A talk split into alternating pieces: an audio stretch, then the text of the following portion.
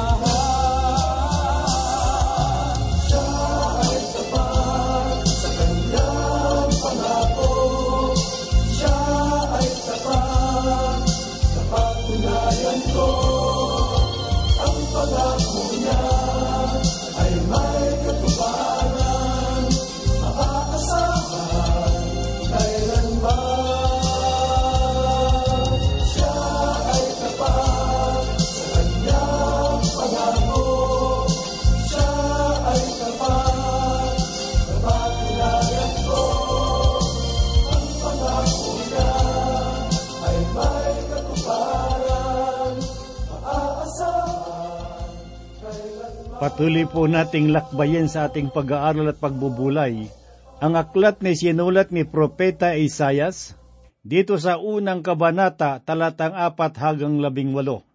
Muli pong sumasa inyo ang inyong kaibigan at pastor sa Himpapawid, Rufino de la Peret. Ano ba ang mga tunay na katangian ng Diyos na madalas laitin ng marami? Bakit kaya hinahayaan ng Panginoon ang lahat ng uri ng panlalait sa kanyang pangalan sa panahong ito? Ano kaya ang suliranin ng ating bayan na humahadlang upang makamit natin ang ganap na kapayapaan? Ang mga katanungang ito ay mga pangkaraniwang pananaw na pumapasok sa ating isipan sa tuwing makikita natin ang kaguluhan ng ating bayan. Ang paksa na ating pagbubulay-bulayan sa araw na ito ay hahanguin po natin sa unang kabanata dito sa aklat ni Propeta Isayas, talatang apat hanggang labing walo. Matutunghayan po natin sa mga talatang ito ang kasagutan sa mga kasalukuyang kalagayan ng ating bansa. Simulan po nating tuklasin ang kasagutan sa mga pahayag ng Diyos na ating mababasa dito sa ikaapat na talata, na ganito po ang sinasabi. Ah, bansang makasalanan, bayang puno ng kasamaan, anak ng mga gumagawa ng kasamaan, mga anak na gumagawa ng kabulukan. Tinalikuran nila ang Panginoon, hinamak nila ang banal ng Israel, sila ay lubusang naligaw. Tayo ay namulat sa paniniwalang ang Diyos ay mapagmahal, mapagmalasakit at puno ng kahabagan. Kaya sa tuwing pinag-uusapan natin ang mga bagay na tungkol sa Panginoon, pawang kabutihan at pagpapala lamang ang ating nasasambit. At para sa atin, ang mga pahayag sa talata na ating binasa ay hindi pagkaraniwang salita na mula sa Diyos.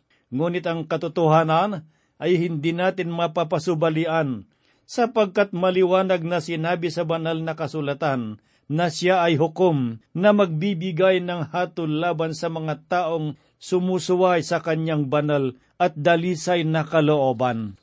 Kaya dapat nating kalimutan ang paniniwala na ang Panginoon ay tulad ng isang matanda na nakaupo doon sa kalangitan at nagmamasid sa kalagayan ng daigdig at lumuluha sa tuwing nakikita niya na ang mga mahihirap ay nasasaktan at ang masama ay lalong sumasagana. Ito ang uri ng paniniwala na iniisip ng marami tungkol sa Diyos, sapagkat ang tunay na kalikasan ng Panginoon ay nawawala ng kabuluhan dahil sa mga hangal na kaisipan at paniniwala ng mga taong nagmamarunong sa ating lipunan. Nakalulungkot isipin na ang katotohanan ito ay hayag sa lipunan na tulad ng sikat ng araw, sapagkat dahil sa espiritual na kabulagan na humahadlang sa isipan ng tao, ang kanyang tunay na kalagayan sa harapan ng Diyos ay nawawalan ng kabuluhan. Nasasaktan ang ating puso sa tuwing maririnig natin na may mga taong nagsasabi na ang Panginoon ay tulog at hindi niya nalalaman ang ating kalagayan. Sinasabi nila na ang Diyos ay usapang pangrelihiyon lamang at hindi mapapakinabangan sa ibang kalagayan ng buhay at ng ating bansa. Ang ganitong uri ng paniniwala ay isang kalapastanganan laban sa Panginoon na makapangyarihan sa lahat. Kung maunawaan lamang natin na tayo ay nabubuhay sa ilalim ng biyaya, hindi natin magagawang laitin ang Diyos na hindi makatatanggap ng makatarungang hatol. Dahil sa pag-ibig ng Diyos sa pamamagitan ng kanyang anak, tayo ay inanyayahan na lumapit sa kanya upang magsisi. Pakinggan po natin ang sinabi ni Pablo sa aklat ng mga taga-Roma, Kabanatang 2, talatang 4 hanggang 6 na ganito po ang kanyang sinabi. At inaakala mo ba ito o tao na humahatol sa mga gumagawa ng gayong mga bagay ay gayon din ang ginagawa mo, na ikaw ay makakatakas sa hatol ng Diyos? O hinahamak mo ang mga kayamanan ng kanyang kabutihan, pagtitiis at pagtityaga na hindi mo nababatid ng kabutihan ng Diyos ang umaakay sa iyo sa pagsisisi. Ngunit ayon sa iyong katigasan at pusong hindi nagsisisi, ay nagtitipon ka para sa iyong sarili ng puot sa araw ng kapuotan at pagpapahayag ng matuwid at paghuhukom ng Diyos. Ang katahimikan ng Diyos sa kasalukuyang panahon ay nangangahulugan ng pagkakataon para sa lahat ng tao upang magsipagsisi sa kanilang mga kasalanan. Sapagkat ayon sa ikatlong kabanata ng ikalawang Pedro, kabanatang tatlo talatang siyam at labing lima ay ganito po ang kanyang sinabi. Hindi mabagal ang Panginoon tungkol sa kanyang mga pangako, na gaya ng kabagalang itinuturing ng iba, kundi matiyagasa sa inyo na hindi niya ibig na ang sinuman ay mapahamak, kundi ang lahat ay dumating sa pagsisisi at inyong ituring ang pagtityaga ng ating Panginoon bilang kaligtasan. Kaibigan, ang pag-ibig ng Diyos ay dapat na umakay sa iyo sa pananampalataya at huwag sanang maging sandali ng kalayawan. Tulad ng bansang Israel sa panahon ng kanilang kariwasaan, ginugol nila ang mga panahon na busugin ang kanilang mga pita kaysa purihin at sambahin ang tunay at buhay na Diyos.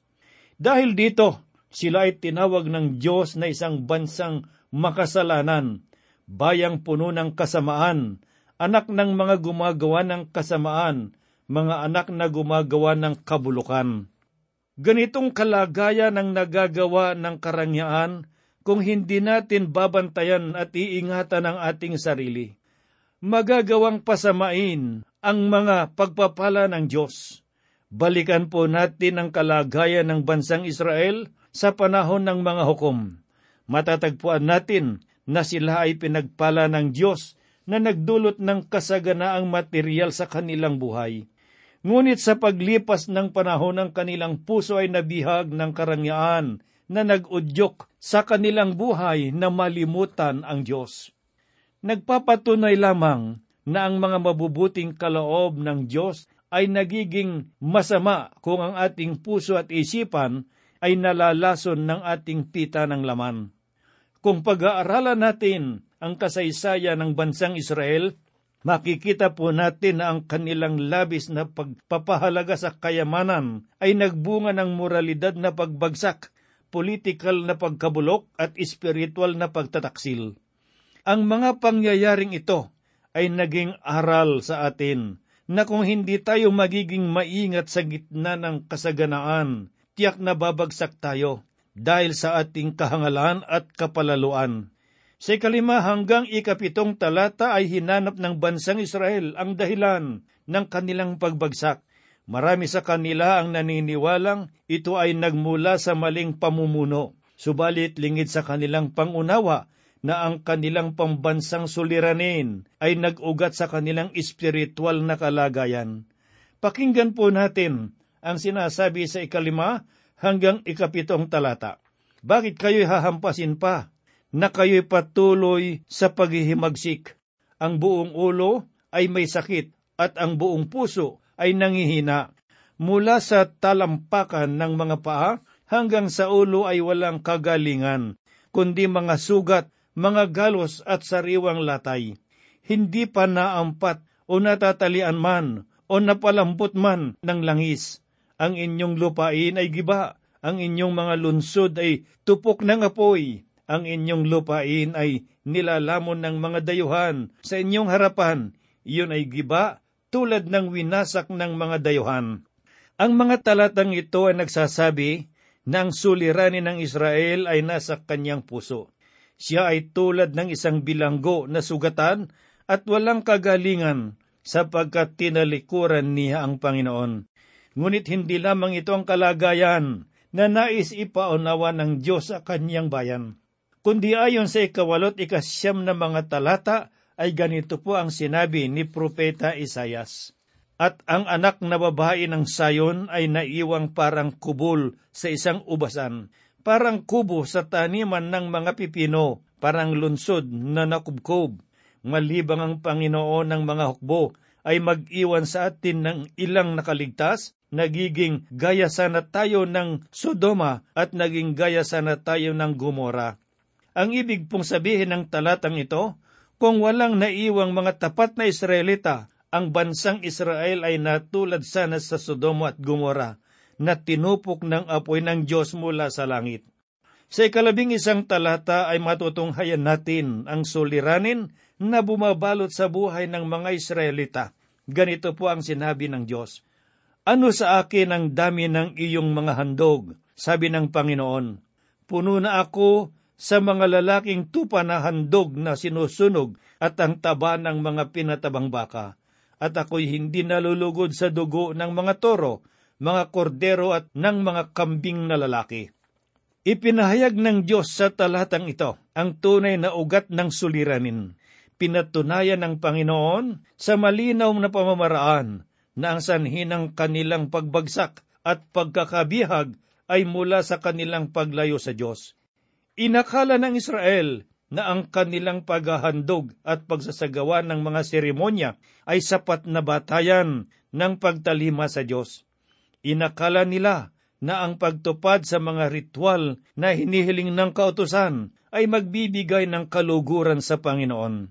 Ngunit hindi nila nalalaman na ang kanilang pagsamba ay kalapastanganan sa harap ng Diyos sapagkat ang kanilang puso ay malayo naman sa Diyos. Sila ay nagpupuri lamang sa kanilang mga bibig, ngunit ang kanilang puso ay nalalagak sa kasamaan. Walang iba kundi ang pagpapakalayaw sa mga gawa ng laman na kanilang ginagawa. Ang sabi pa ng Diyos sa ikalabing dalawa at ikalabing tatlong talata, Nang kayo'y dumating upang tignan ang aking mukha, sinong humiling nito mula sa inyong kamay, na inyong yukuran ang aking mga bulwagan? Huwag na kayong magdala ng mga walang kabuluhang alay. Ang insenso ay karumal-dumal sa akin. Ang bagong buwan, ang sabat at ang pagtawag ng mga kapulungan. Hindi ko na matiis ang kasamaan at ang banal na pagpupulong.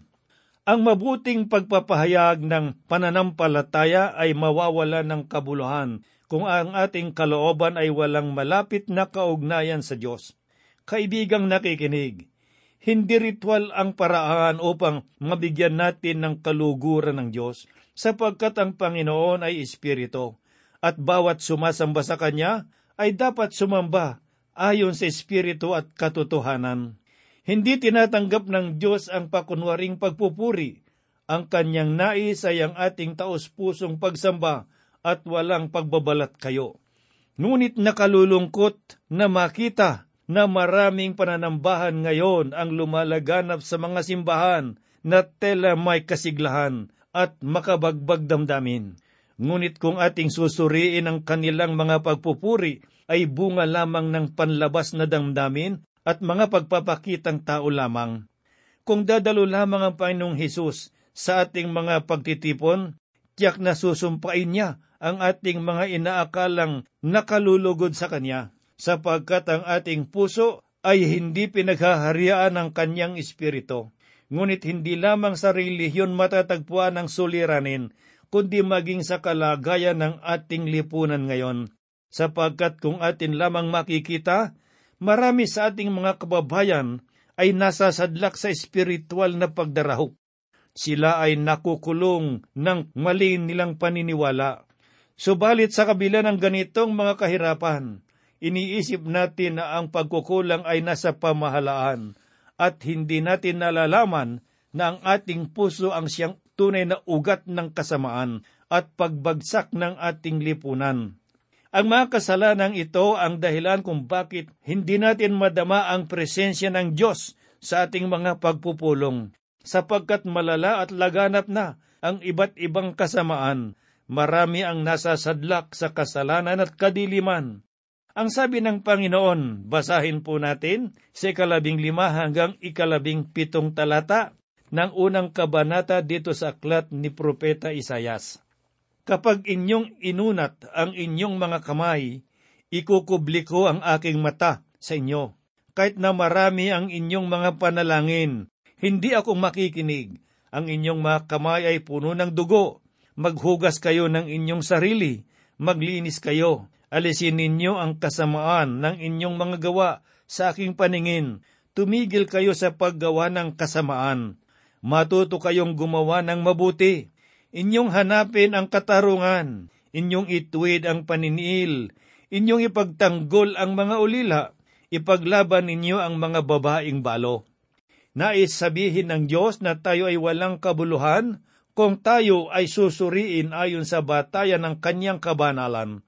Ang ating mga mabubuting gawa ay tulad lamang ng maruming basahan na nagmula sa marumi nating kalooban na pinabulok ng kasalanan mahilig ang tao sa pagbabalat kayo, na kung panlabas na anyo ang pagmamasdan, ay tiyak nakapanipaniwala. Ngunit ang Panginoon ay hindi kailanman malilinlang. Nakikita niya ang ating mga kasamaan kahit natakpan pa ito ng mabubuti nating gawa.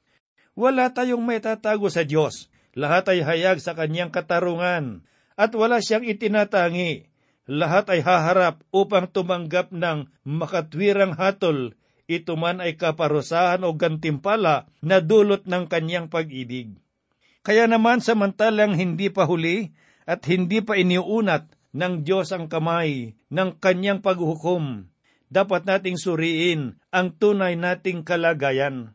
Ang sabi ng Panginoon sa ikalabing walong talata, Pumarito kayo ngayon at tayo ay mga twiranan sa isa't isa, sabi ng Panginoon. Bagamat ang inyong mga kasalanan ay tulad ng matingkad na pula, ang mga ito'y magiging mapuputi na parang niebe. Bagamat ito'y mapulang mapula, ang mga ito ay magiging parang balahibo ng tupa.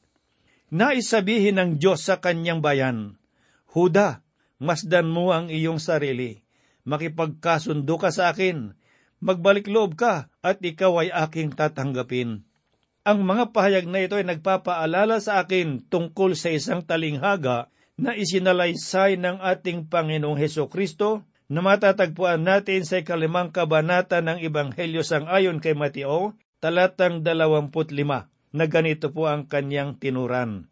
Makipagkasundo ka agad sa nagsakdal sa iyo habang kasama mo pa siya sa daan. Baka ibigay ka ng nagsakdal sa iyo sa hukom at ibibigay ka naman ng hukom sa tanod at ipapasok ka sa bilangguan. Ang nais sabihin ng Panginoon na habang may pagkakataon pa tayong makalapit sa Diyos, ay gawin na natin. Huwag na nating ipagpaliban ang mga sandali na kanyang ipinagkakaloob. Ito ang oras upang makipagkasundo tayo sa Diyos. Ito ang oras ng kaligtasan.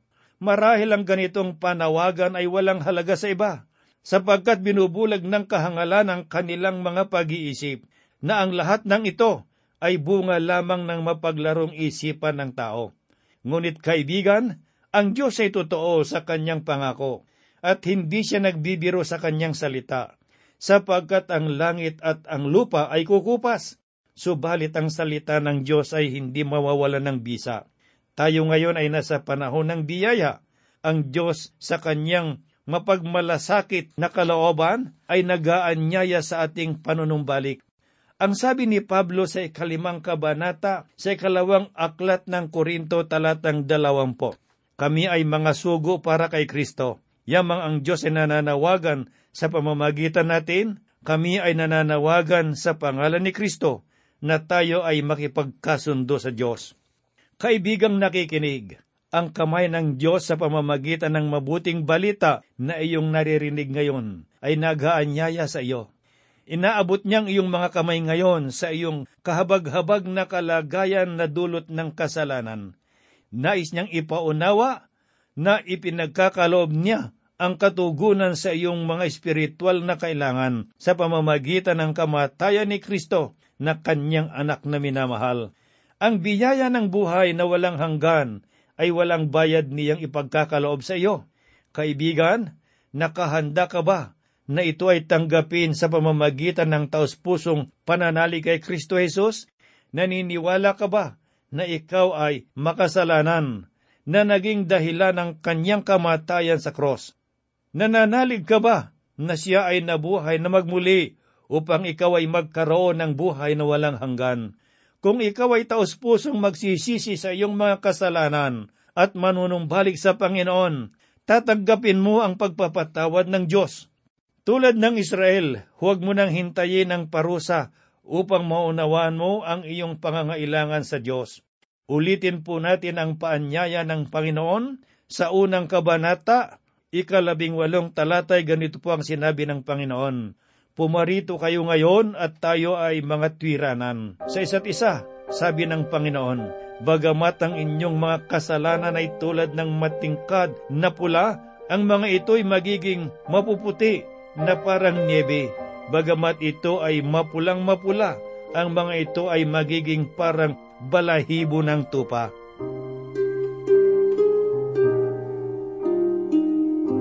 Tayo po ay manalangin. Sa oras na ito, aming Ama, batid mo, Panginoong Diyos, ang aming puso at kaisipan. Batid mo ang kalagayan ng aming bansa Batid mo, Panginoon Diyos, ang lahat ng mga pangyayari sa aming kapaligiran. Sa oras na ito, dakilang Diyos, kami po'y dumudulog sa iyo at nagsusumamo. Nabigyan mo ng katugunan ng lahat ng ito, Panginoong Diyos. Bago maging huli ang lahat, kumilos ka, Panginoon, sa aming mga kalagitnaan ngayon. Kumilos ka sa iyong mga anak, sa buhay ng mga nasa pamahalaan, mula sa pinakamataas hanggang sa pinakamamaba. Panginoong Diyos, mangusap ka sa pamamagitan ng iyong banal na Espiritu at ipaunawa mo, Panginoong Diyos, ang tunay nilang kalagayan na marahil ay siyang nagiging dahilan kung bakit nagiging magulo ang bansa sa mga panahong ito, kung bakit walang pagkakaunawaan, walang pagkakaisa, sapagkat nagkakaroon ng makasarili na kapakanan ang iniisip ng iba. Panginoong Diyos, dinadalangin po namin na ikaw ay gumawa sa buhay ng iyong mga anak at mga lingkod sa panahong ito. Marahil, Panginoon Diyos, ay merong mga kaibigan at mga kapatid na nakikinig, na naghihirap, nagsusumamo kami, Panginoon Diyos. Ikaw ang tumulong. Ikaw ang siyang kumilo sa buhay ng iyong mga lingkod. Pagpalain mo, Panginoon, ang bawat isa sa amin. Ipadama mo sa amin ang iyong pag-ibig at pagmamahal.